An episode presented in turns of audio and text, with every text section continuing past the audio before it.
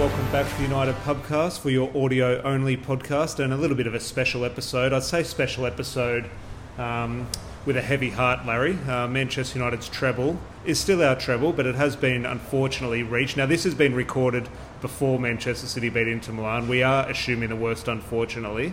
Um, Manchester City have just completed the treble. Now, unless they were 3 0 down and Erling Haaland has scored four bicycle kicks in injury time, it, it was not as dramatic as ours. So I think that will be one of the reasons as to why Manchester United's treble was far better than Manchester City's. But um, we're just going to have a bit of a chat to make ourselves feel better and make the listeners feel better as to why Manchester United's treble does remain better. And there's probably about 115 reasons, which we'll get into, um, no doubt about that.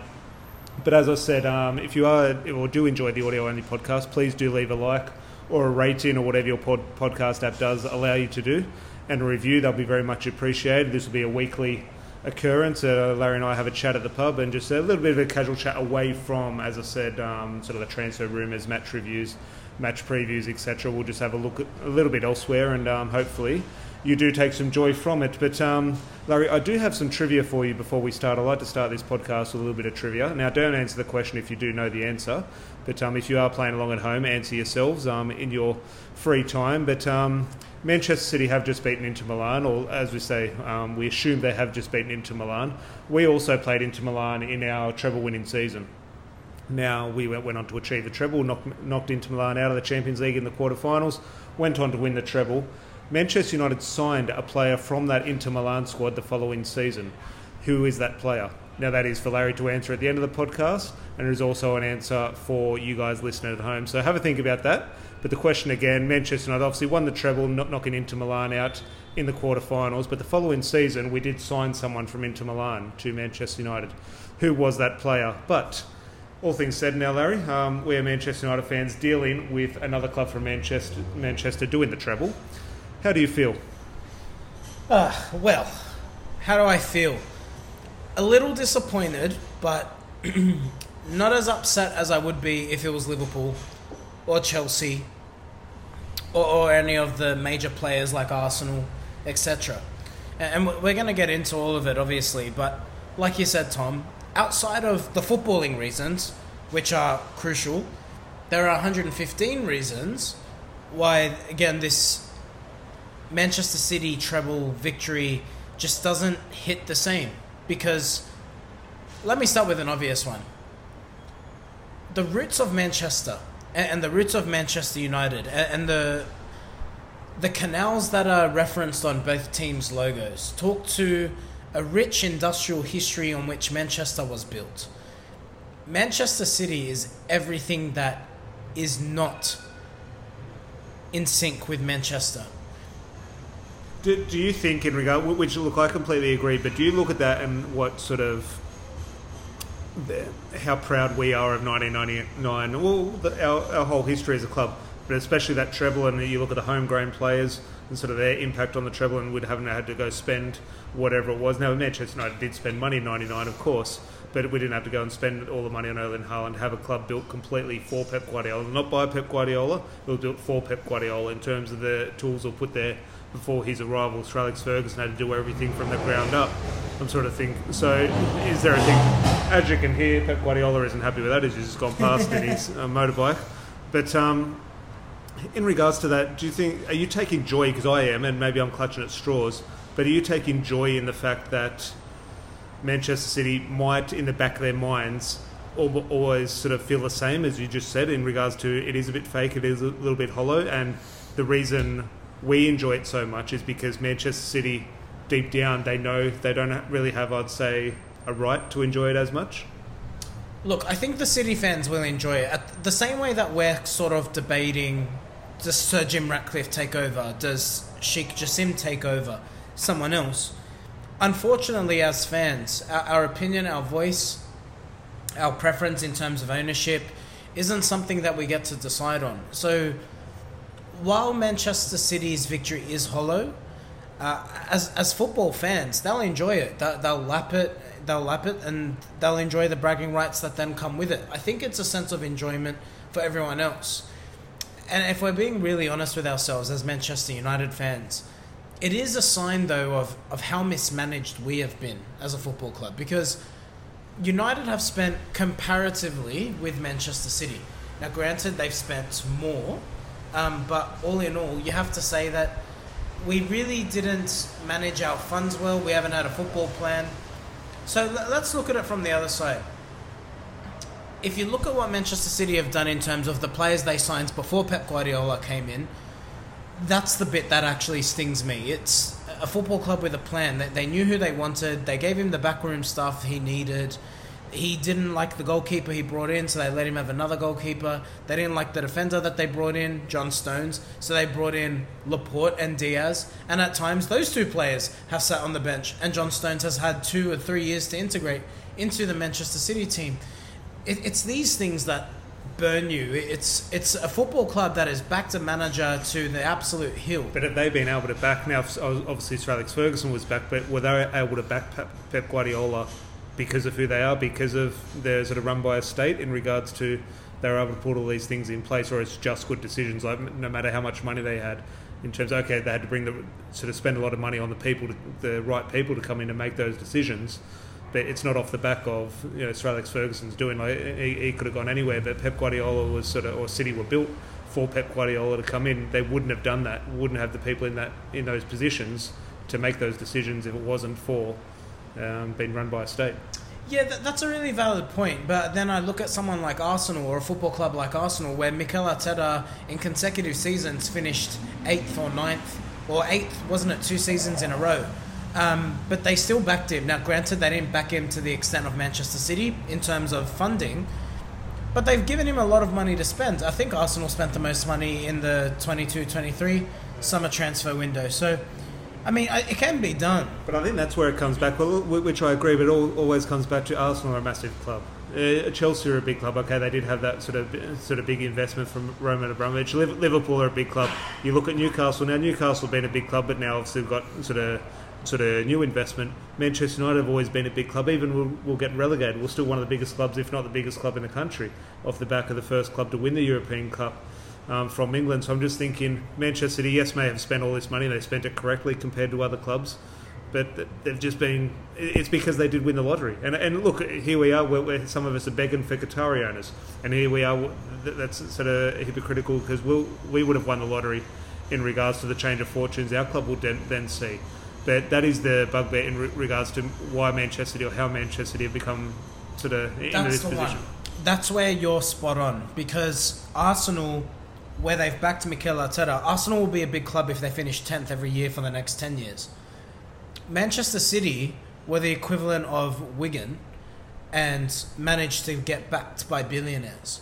If those same owners went to Wigan or Luton or Who's another club that I can think of off the top of my head? Uh, QPR.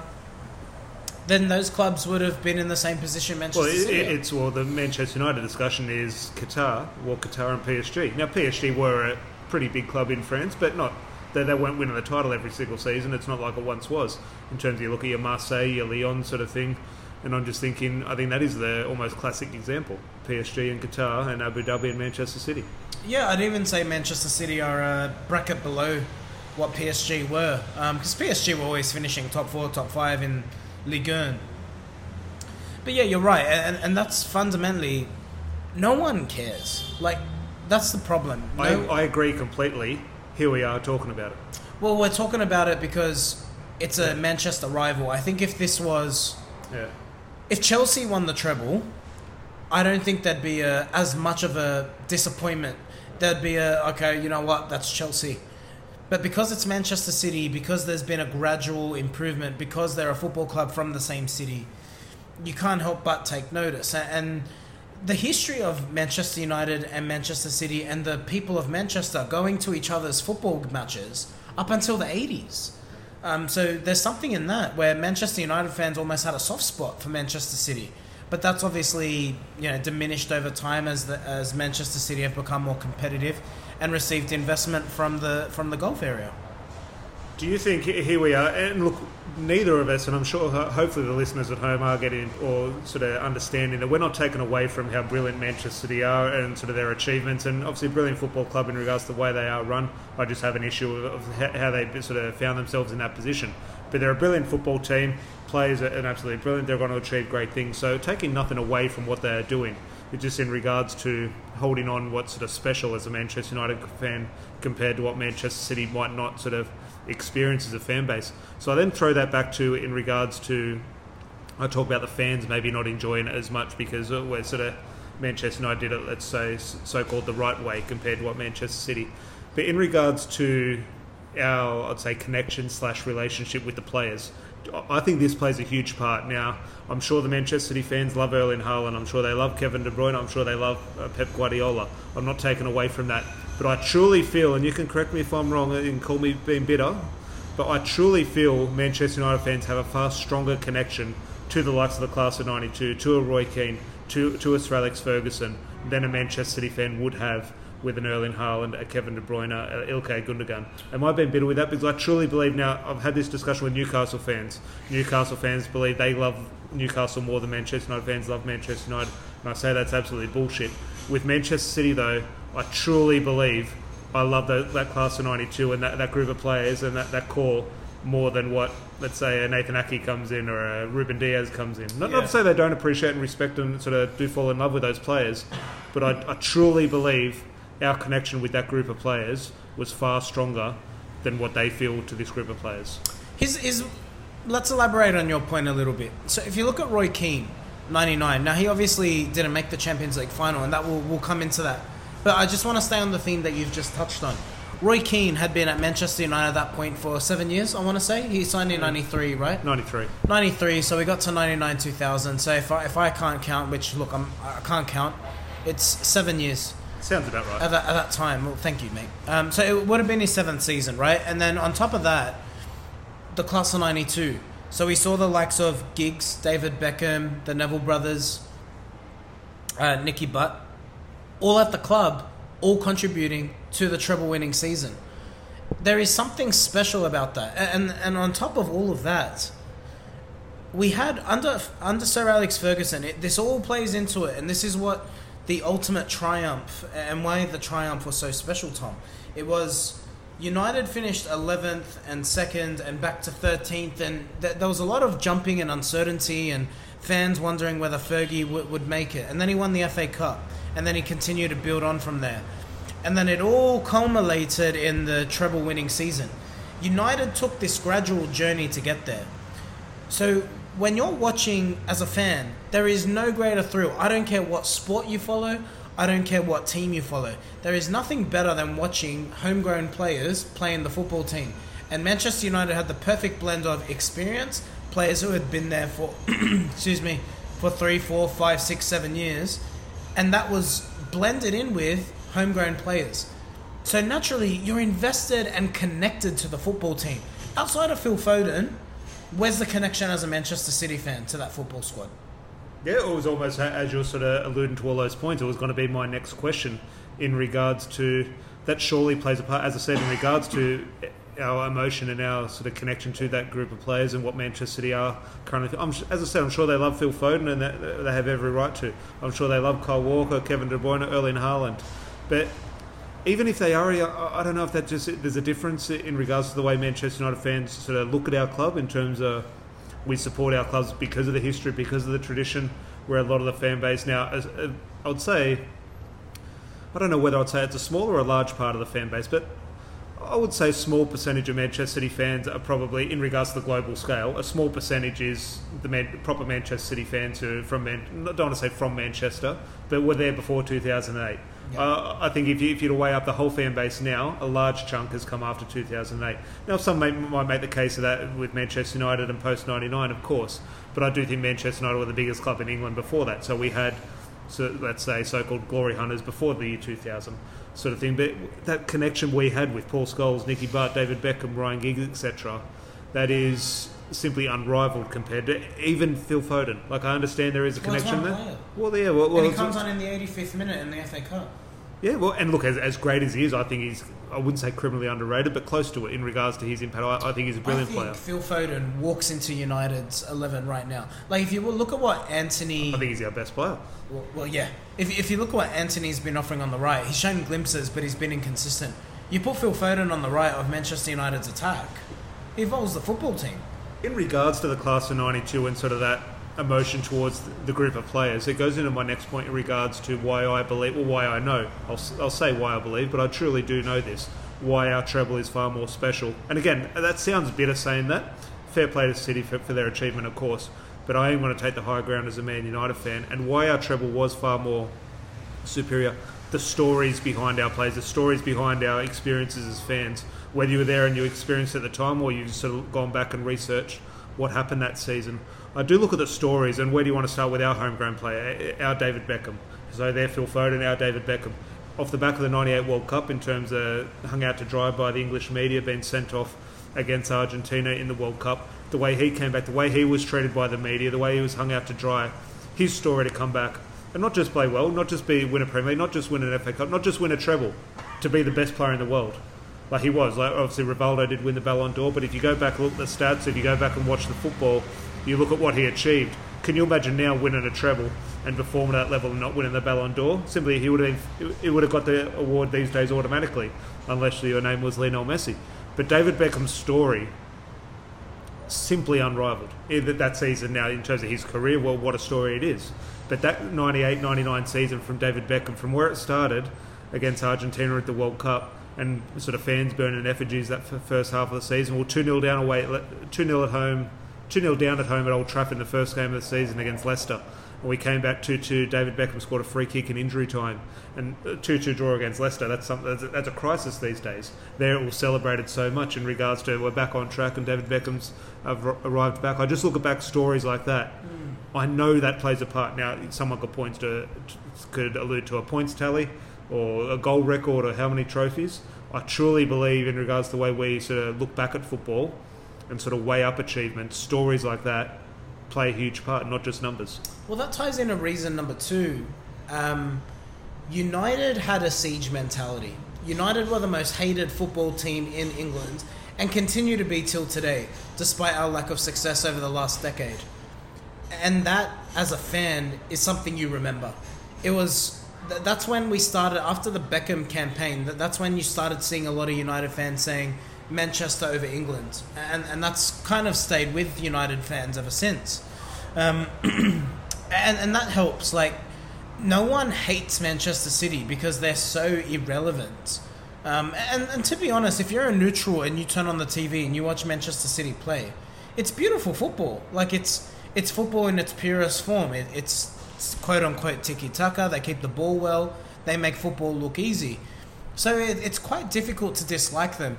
And and the, like the point we touched on with the class of twenty, uh, sorry, class of twenty two, class of ninety two, they don't have any English players outside of Phil Foden. There's no sense of home identity for those fans who are attending the games week in week out. So, as a rival fan, how do you even look at that squad of players and hate anybody? If you remove the Manchester City badge, I like most of those players. Yeah. Like good footballers, you'd take all of them at Manchester United. Even not just this team, but the players they've had over the last four or five years. Yeah. You look at a Vincent Kompany, a David Silva, a Sergio Aguero. Aguero. Yeah. They're all players who I've made no secret of my thoughts towards Mohamed Salah or Jordan Henderson, sort of thing, who are achieving sort of great things at Liverpool. Yeah, I hate those players. Now maybe that's a Liverpool thing over a Manchester City thing. I'm not sure.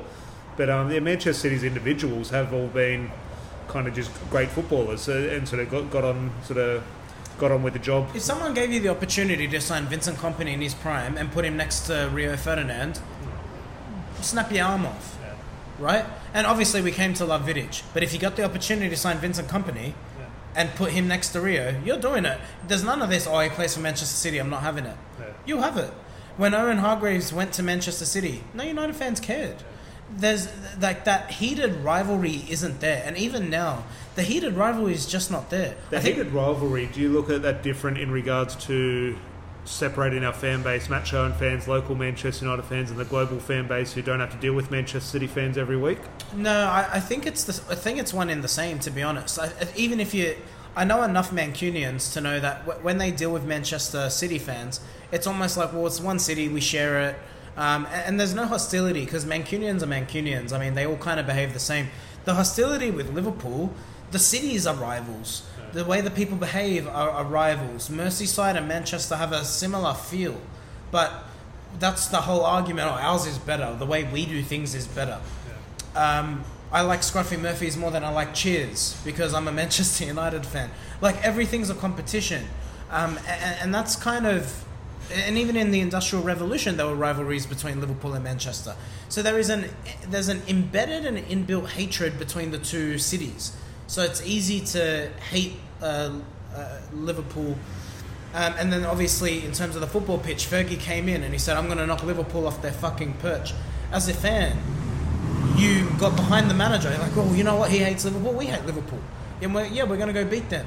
And then you saw the stuff with Luis Suarez, Steven Gerrard, and that kind of fueled the rivalry as well further into the 2000s. With Manchester City, again, like it's not there. It's just not there. Well, uh, it goes back to the original point in regards to this part of the podcast, in regards to stories. I look back at this, and again, this is recorded before the Champions League final, but let's uh, assume the worst case scenario has happened. As I said, unless there's absolutely crazy drama, can you name a story around Manchester City this season in regards, besides the 115 charges, can you remember a moment from Manchester City this season? No. That's the thing. The, the, the style of football they play is good to the eye, but every game looks the same. But I'm just thinking, you go back to the treble. Okay, you got the you know, obviously last minute goal from Ole Gunnar Solskjaer, of course. But you got the final day of the season in terms of being one 0 down at home, coming back and get the win. You got the FA Cup final, or the, the FA Cup was a fifth round, I think, against Liverpool in terms of being one 0 down in the 89th minute, coming back and winning it as I said, you, you got wins or that draw the first game of the season. The, the battle against Arsenal, like Manchester City, while they were in, let's say, a so-called title race this season with Arsenal, really was it a title race? Like, we all kind of knew like, like, like come it, it was a, it was a title race in regards to the points, um, in terms of needing needing teams to drop points here or there, but in regards to a battle, Pep Guardiola and us and Mikel Arteta, that's not a battle. I, I know I know there's a relationship there. But it's not a battle. Arsene Wenger versus Alex Ferguson, there's a weekly battle. There's press conferences. They're, they're having barbs at each other. Pep Guardiola's hugging every single manager he can see. I'm just thinking that plays a huge part in every manager wanted to beat Sir Alex Ferguson because they didn't like him. Now, obviously, I know there was a respect and they did like him, but they wanted to beat him because he was the Manchester United manager. A manager now comes up against Pep Guardiola. They're getting, trying to get his autograph. And I'm just thinking that sort of feeling, in my opinion, plays a huge part. Hag is the only manager who is steering away from that. Let's not forget Ten Hag worked with Ten, um, worked with uh, Pep Guardiola at Bayern Munich, but everything that Ten Hag said post match, we're the only team that can challenge Manchester City.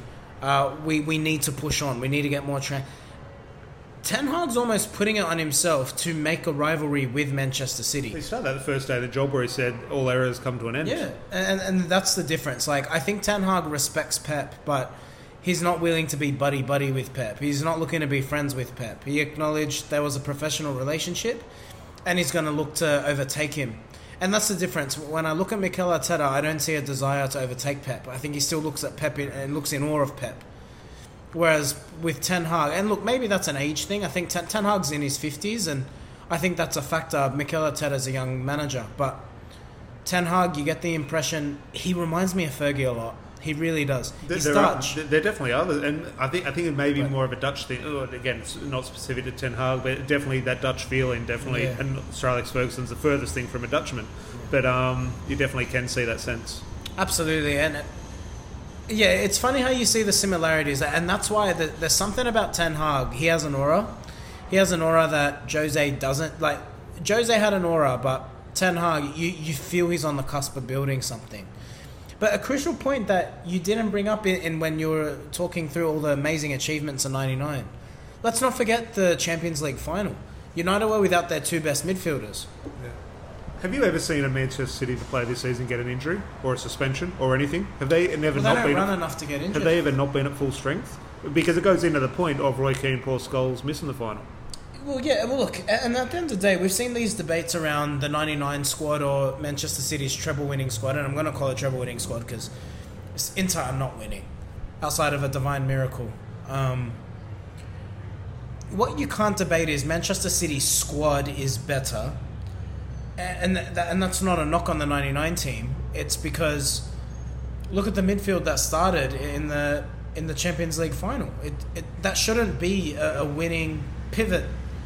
A lot of people always forget that, and I've said, and not not throw his name back into this, but I thought thought it was quite I wouldn't say damaging, but quite concerning. As I said, I've made my feelings known towards um, about Mark Goldbridge in regards to his knowledge of Manchester United, and he thought Phil Neville started. Now I know we're, we're a weak in midfield against Bayern Munich, but he thought Phil Neville started over Ryan Giggs in the Champions League final. But a lot of people might forget, but the starting lineup for that midfield because Roy Keane and Paul Scholes are missing. David Beckham partner Nicky Butt in central midfield, and obviously two of my favourite players growing up, but um, not your sort of so-called strongest Manchester United central midfield pairing and obviously it was Jesper Blomqvist and Ryan Giggs on either wing. But um, I, do look back at that in regards to what these players had to go through in regards to it was two group stages back then. We played yeah. Bayern, we played Bayern Munich and Barcelona in the group stage. Now Manchester City, to be fair, this group have had a decent run in regards to the opposition. They've had to beat Real Madrid and Bayern Munich in the Champions League, of course. But in terms of we had to play the best, and look, Real Madrid, to be fair, probably are the best team in the world. Now I know they haven't won La Liga, this season, which might allude to something different. But the Man- Manchester United teams we had to beat. Oh, sorry, Manchester United beat in '99. We had to beat Inter Milan, as I said at the start of the podcast. That had that Juventus. That had Ronaldo, but then I'm looking at Bayern Munich, Barcelona. But then you go to the Juventus team, which you just said that was the best team in the world at the time. If you, if you look at the names, and I always I always use those names when I go back and defend Roy Keane in regards to his ability. Everyone, whether you've seen the match or not seen the match, you hear Roy Keane in football, you say, oh, yeah, that night in Turin, that was his best performance. And you could easily say so. But the reason I always go back to that performance and say why it is his best performance, or not so much his best performance, but. His most influential. Well, uh, why I use it as what a good player he is. Because I just say, forget how he played, what he played, whatever you think of that. Just look at the other players on the other team. And if anyone in the world says you were the you were man of the match, and you look at the names on the other uh, on the other team sheet, you think, well, you have to have something about you. You're not just someone who goes and kicks people. You're not someone who just shouts at other people. If you look at that Juventus team back then, you had Edgar Davids, Alessandro Del Piero, Didier Deschamps, Antonio Conte, um, Inzaghi. Like the names just sort of roll off the tongue. And for any player to be considered man of the match and not be part of that Juventus team, you have to be a good footballer. So, so, when I look at Roy Keane and he gets this, oh, he was just a thug or he just he just shouted at people, he had good players around him. No, to be a football player and sort of be regarded as the best player on the pitch, that takes some time. Zinedine Zidane, the one man I missed out, Zinedine Zidane. Yeah. And I'm just thinking, to be the best player on the pitch with those names, Roy Keane. Now, look, you, you could point to now, I believe the, the best player in the world at the moment is Kevin De Bruyne. He plays for Manchester City, fair play to him. But in terms of, I'll go back to the stories. As I said, we don't know what happens in the final, if it is a dramatic end or not. But go back to a big moment this season. The, the big moments I remember this season in the Premier League race are Arsenal. In terms of big moments, Wade Aston Villa, Jorginho, that sort of own goal came off the crossbar. I think they got a last minute winner. They were 2 0 down, came back, got a last minute winner against Bournemouth, I think 3 2. I can't think of anything big ones with Manchester City, but as I say, I'll go back. Well, outside of the goal that they scored 12 seconds into the FA Cup final. Yeah, well, besides, oh, thanks, Larry.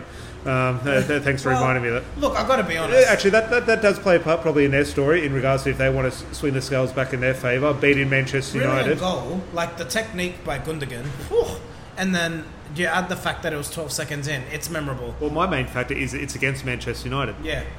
Um, but back to the Champions League final. United were 1 0 down in the 89th minute, Tom. And then they managed to win 2 1.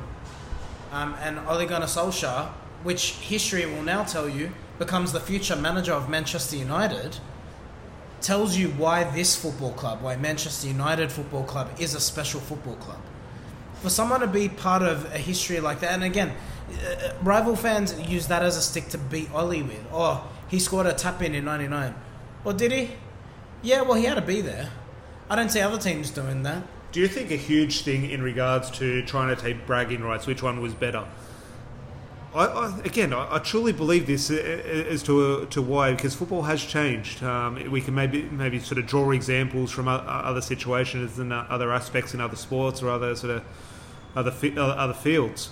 But um, being the first to do it in regards to to back then, like was it sort of a different game? Is it harder to do it now or harder to to do it back then. But in regards to bragging rights, being the first to do it, does that swing the favour sort of heavily in Manchester United's favour compared to Man City sort of, sort of, let's say copying Manchester United 20 years later, 30 years later, 20 years later, 20 here's my seven years, but um, yeah, 23 years later. Yeah, I mean it, it's possible. Look, everything just everything that we've already touched on, just Sir Alex Ferguson's redemption after his difficult start to life at Old Trafford the the the victories that we had in, in the FA Cup, um, comeback victories against Liverpool, going into the last day of the season to win the Premier League. Like United so easily could have had zero trophies out of three, but managed to grasp victory at the last minute in all three competitions. Liverpool last season could have literally won all four trophies. Absolutely, and, and that's the thing that these are the fine margins that make football.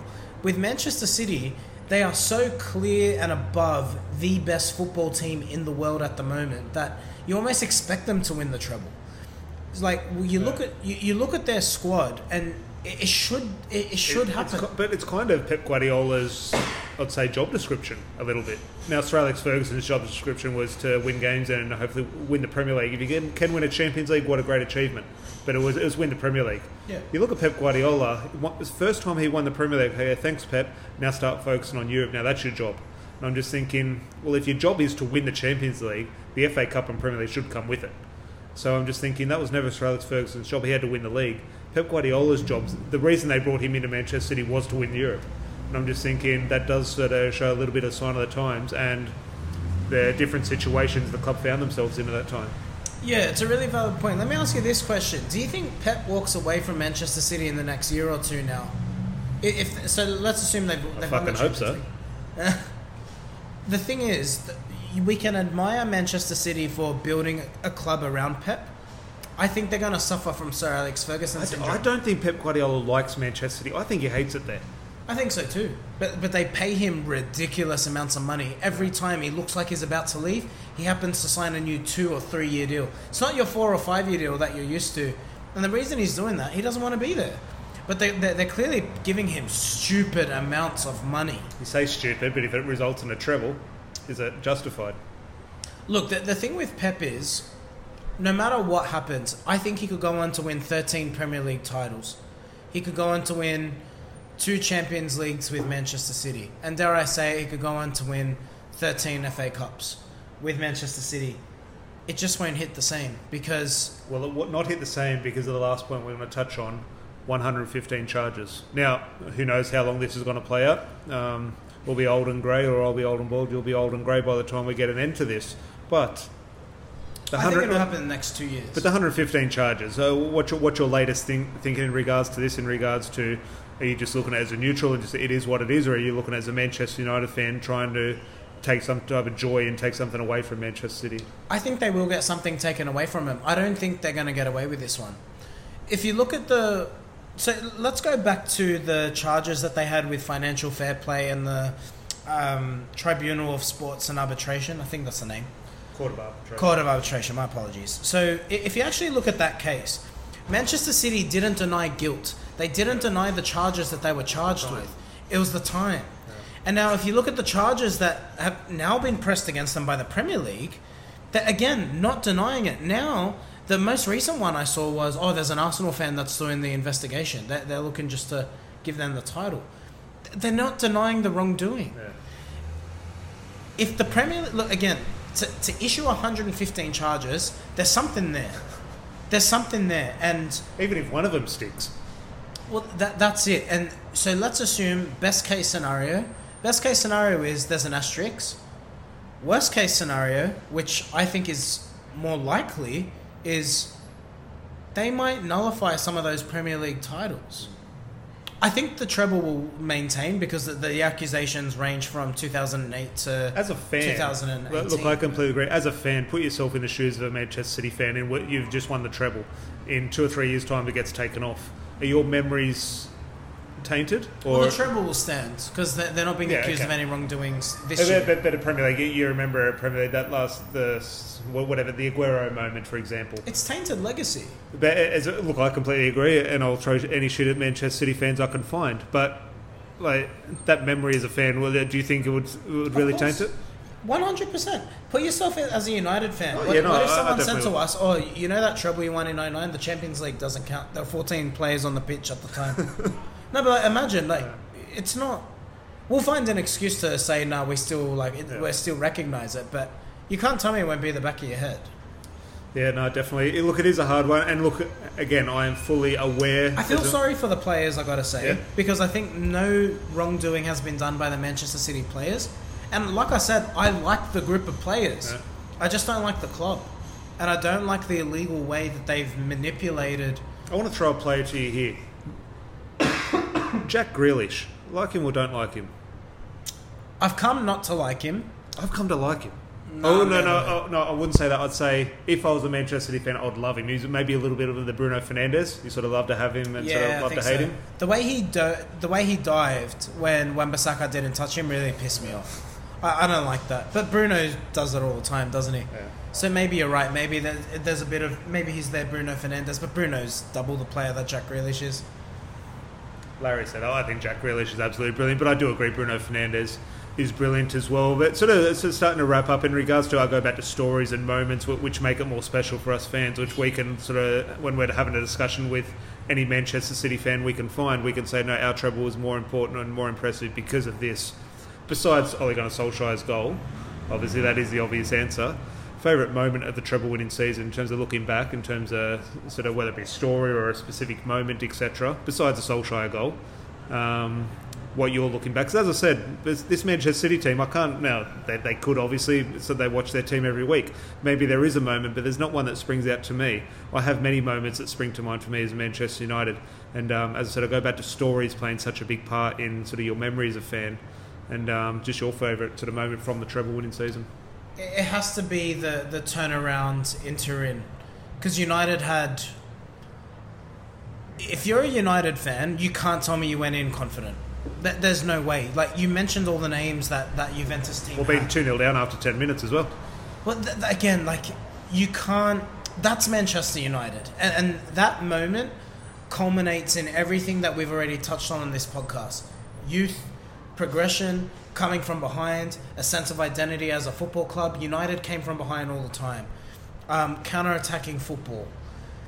Like Roy Keane, the captain, taking the game by the scruff of the neck against the world's best football team he got a card. He, he found out he wasn't going to play in the Champions League final. Like the game itself was a narrative, but then you put in the narrative of '99. It's phenomenal, and and that like that. If you remove everything that happens in Roy Keane's career after that game, he goes down as a United legend. But he obviously went on to achieve many great things post that moment. But yeah, I think 'cause without Juventus, without that night in Turin, the treble doesn't happen. So I think that night for me, um, that's probably my highlight of '99 2000. There's two moments for me, and look, look Roy- Keane, my favourite player. of- 99, I should say. Roy, Roy Keane, my favourite player of all time. So I'm never sick of hearing about that night in Turin and sort of reliving that goal. Of course, there are two moments for me which do stick out, and ob- obviously the obvious one is, um, yeah, I can see Larry taking his shirt off as I'm as alluding to this Ryan Giggs and that goal, obviously in regards to on, on all these moments, say whether it be a league game, an FA Cup or Champions League game, all these moments don't, or if those moments don't happen, the treble doesn't happen. So the importance of all these are sort of exactly the same, whether it be the second day of the season or the second leg of a semi final in the Champions League. They're all just as important. But the Ryan Giggs goal, for obvious reasons, of course, and the other one also involving a class of 92 member. Does it ring a bell what you think I would be alluding to here? But probably a moment a lot of people forget is um, in regards to sort of looking back at big moments. But for me, and one of my favourite players growing up, is there a player that springs to mind which you think I might be alluding to? There's a moment I can think of, but I can't think if it's '99. Paul Scholes. Wasn't Paul Scholes? Well, Paul Scholes gave me many memories. Obviously, that goal in, in the San Siro um, against Inter Milan, which will obviously stay tuned for the answer for the trivia question.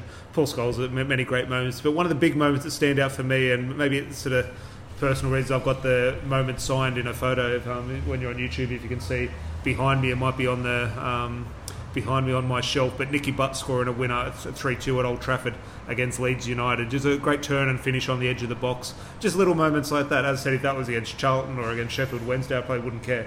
But a homegrown player like Nicky Butt winning the match against Leeds in that fashion, in a treble winning season, sort of going on to we won the league on the final day. If that's a 2 2 draw against Leeds at Old Trafford, we're not in that position. Yeah. So, just as pivotal as a FA Cup winning goal or a Champions League winning goal in regards to the treble. So, um, all those reasons, Larry, whether they be financial, whether they be sort of like the, the fans' experience, or whether they just be the stories, what, we saw on the pitch in regards to quality, I truly believe there are 115 reasons to why Manchester United's treble will remain far superior than what Manchester City have just done, or supposedly have just done at the time of recording. Manchester United will always be a bigger football club. I don't care what anyone says. Call me biased. Call me a red. so be it. Manchester United are the biggest football club in the world. And if anyone's going to challenge us for that mantle, it sure as hell is not Manchester City. The last question in regards to, and this gets done far too much in regards to sort of modern media, etc. But who would win in a game? Now, football does evolve. Manchester City team, this team is better in regards to the way football has moved on. It's a far different game. They're players that look, they're 20 years into the future in regards to fitness, science, that they're faster, they're bigger, they're stronger, they're quicker. They, they play, they, the tactics have evolved in regards to the knowledge around sort of research, etc. So there's no doubt about that. But in regards to, let's say you had to play th- three legs, so one in 99, one in 2023, and one in the middle sort of thing, in terms of who's getting the best, because I accept the argument that Manchester City are better in regards to the football they play. But what I truly believe with the individuals and the sort of the team spirit of 98 99, I think they would find a way sort of to de- deal with it and get the job done in 90 minutes. Now, over the course of a season, maybe not. Maybe this Manchester City team is maybe in a position where they could go and get 100 points in a league in a league campaign. Mm. But in a one-off game, I could see Roy Keane getting getting a hold of the game. Paul Scholes starting to dictate play. Andy Cole and Dwight Yorke and sort of popping up. I could see Denis Irwin not making a mistake. Yep, Stam pocketing Erling Haaland. Peter Schmeichel pulling one out of the top corner. I could see a situation over 90 minutes where this team could get it done. Yeah, look, it's it's really difficult. Um, like you said, it, football has changed, and United played in a in a four four two. Now I think City would probably win the game, to be honest with you, simply because styles, um, the, the way they play, the way they keep the ball. I, I think that's I think that United side would struggle. And as much as I love Paul Scholes, I think City's midfield would have ran him ragged. And uh, I, I think I think I- If we if we won the toss and had the kick off first, I believe if we had the ball first, they wouldn't get us off us with Paul Scholes. Uh, now, as I say that tongue in cheek, Was, was but- but Scholes just- that player at that time though? He wasn't, was he? He wasn't quite the dictator at that point. He played further forward. My, my change in a combined 11 would be I'll keep Manchester United's team. My acceptance or my allowance of sort of cave in to include some Manchester City influence in the team would be as great as Andy Cole and Dwight Yorke were. What I would do, I'd bring Erling Haaland in simply for the goals and Kevin De Bruyne just in behind. Then you could have your three man midfield of Keane, Scholes, and De Bruyne yeah. over uh, uh, uh, sort of over an old fashioned 4 4 2. But um, Erling Haaland and Kevin De Bruyne would consider themselves lucky, in my opinion. I'd No, I say that tongue in cheek, of course. Kevin they- De Bruyne and Kevin, uh, sorry, no, look, of course they go into the team, but um, Kevin De Bruyne and um, David Beckham playing in the same football team. You'd have some, you'd have some whip, and Yeah. Paul Scholes. Haaland and Ryan Giggs probably an underrated crosser of the ball as well. But um, yeah, look, uh, two fantastic teams, one fantastic club, and I don't say that I, I don't say that with any sort of bitterness. I, I truly believe Manchester United is a special club compared to Manchester City. Fair play to them in, in what regards to they are achieving. A great football team that they run right. Um, they're in a position. They're very fortunate to be done so. But um, I truly believe what we witnessed in '99 and can sort of look back on um, with proud sort of eyes is far more um, special than what Manchester City are currently experiencing. And, I, I truly, truly believe that. Nothing left to add, mate. I think that's a perfect point to leave the podcast. United till we die. Exactly. Now, I think there are one or two people wanting to enter our part of the pub, so we'll start to wrap up soon. But, um, Larry, our trivia question. Um, at the start, we knocked Inter Milan out of the quarterfinals um, of the Champions League campaign. Now, in the following season, Manchester United signed someone from that um, Inter Milan squad. Do you know who it was? I do not have a single clue. Can I have a hint? He's a French left back. You're gonna say it, and then I'm gonna be like, "Oh, it's him," but I can't. You, would think he came later, but he did come that season. It was Mikaël Silvestre for those playing at home. He did play in those that for Inter Milan Did he play that season. He played for Inter Milan before he's moved to Manchester. United. No, I like Silvestre. Obviously, part of our next um, Champions League um, winning season in 2007 2008. Played, uh, it didn't play in the final, but it was obviously part of the squad that season. But um, Silvestre is someone I always thought did very well at Manchester United. But um, hopefully everyone did enjoy that podcast. We're back in the pub. And as I said, these podcasts released on a Tuesday morning here in Sydney or a Monday night in the UK.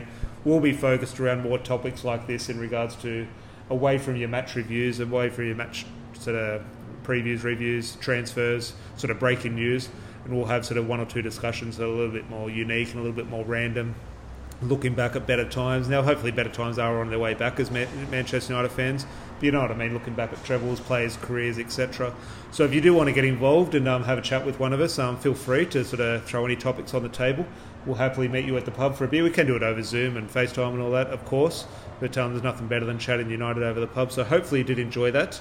If you do want to get involved or have any questions, topics, etc., throw them our way, and um, we'll definitely bring it your way. So, as I said, you are listening in your favourite podcast app, whatever that allows you to do, whether that be a rating or a review or just comment on one of our socials about it. That would be very much appreciated. Um, we'll be back with you next Tuesday. And if you are just following on podcast app, do remember we are on YouTube. Just search the United Pubcast on YouTube and hit subscribe on then. And um, we'll chat to you soon. Until then, have a good one. Larry, pleasure as always. Cheers, mate. Cheers. Rooney! Oh, wonderful! What